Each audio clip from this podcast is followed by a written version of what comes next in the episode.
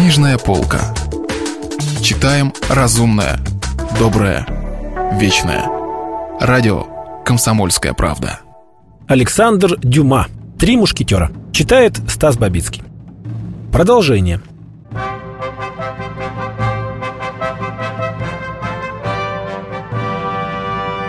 Ваше Величество, не забудьте накануне праздника сказать королеве, что вы желали бы видеть, к лицу ли ей алмазные подвески, сказал кардинал. Ришелье уже вторично в разговоре с королем упоминал об алмазных подвесках. Людовика XIII поразила такая настойчивость, и он решил, что за этим советом кроется некая тайна. Его Величество не раз чувствовал себя обиженным, по той причине, что кардинал, имевший превосходную полицию, хотя она и не достигала совершенства полиции современной нам, оказывался лучше осведомленным о семейных делах короля, чем даже сам король. На этот раз Людовик XIII решил, что беседа с Анной Австрийской должна пролить свет на какое-то обстоятельство, пока непонятное ему. Он надеялся затем вернуться к кардиналу проникнув в какие-то тайны, известные или неизвестные его высокопреосвященству, но и в том и в другом случае это должно было поднять престиж короля в глазах его министра. Людовик XIII отправился к королеве и по своему обыкновению начал разговор с угроз, относившихся к ее приближенным.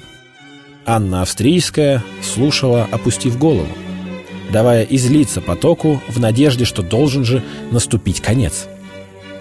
Но не этого желал король. Король желал ссоры, в пылу которой должен был пролиться свет, безразлично какой.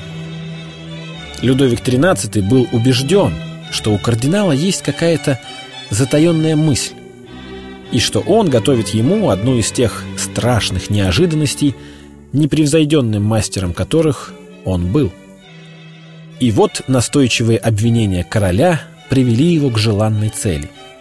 «Ваше Величество!» — воскликнула Анна Австрийская, выведенная из терпения смутными намеками. «Почему вы не скажете прямо, что у вас на душе? Что я сделала? Какое преступление совершила? Не может быть, чтобы Ваше Величество поднимали весь этот шум из-за письма, написанного мною брату».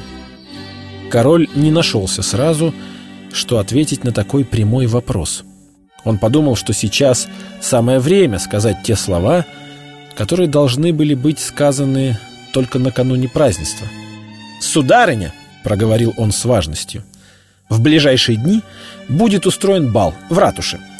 Я считаю необходимым, чтобы вы, из уважения к нашим славным старшинам, появились на этом балу в парадном платье. И непременно с алмазными подвесками, которые я подарил вам ко дню рождения. Вот мой ответ. Ответ этот был ужасен. Анна Австрийская подумала, что королю известно все, и что он только по настоянию кардинала был скрытен всю эту неделю. Королева страшно побледнела и оперлась на маленький столик.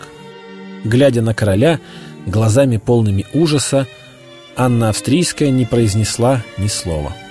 «Вы слышите, сударыня?» — спросил король, наслаждаясь ее замешательством, хотя и не угадывал его причины. «Вы слышите?» «Слышу, сударь», — пролепетала королева. «И вы будете на этом балу?» «Да». «И на вас будут ваши алмазные подвески?» «Да». Королева стала еще бледнее — Король заметил это и, удивляясь ее тревоге, с той холодной жестокостью, которая составляла одну из самых неприятных сторон его характера, проговорил «Итак, решено. Вот и все, что я хотел сказать вам сегодня». «Но на какой день назначен бал?» — спросила Анна Австрийская. Людовик XIII почувствовал, что ему не следует отвечать на этот вопрос — Голос королевы был похож на голос умирающей. «Весьма скоро, сударыня», — ответил король.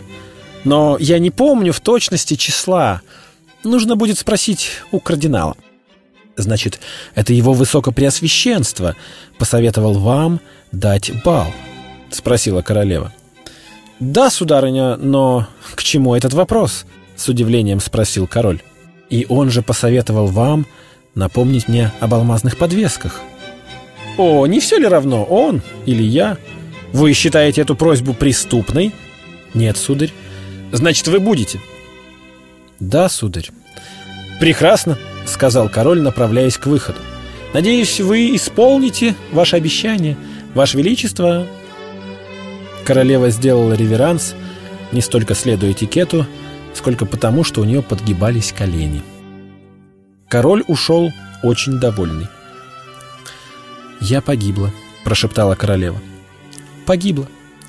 Кардинал знает все.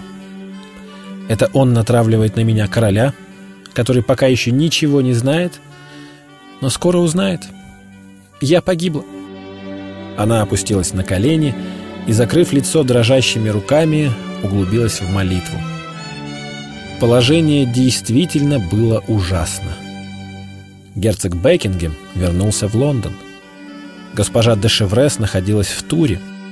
Зная, что за ней следят настойчивее, чем когда-либо, королева смутно догадывалась, что предает ее одна из ее придворных дам, но не знала, кто именно. Лапорт не имел возможности выходить за пределы Лувра. Таким образом, Анна Австрийская не могла довериться никому на свете. Ясно представив себе, как велико несчастье, угрожающее ей, и как она одинока, королева не выдержала и разрыдалась.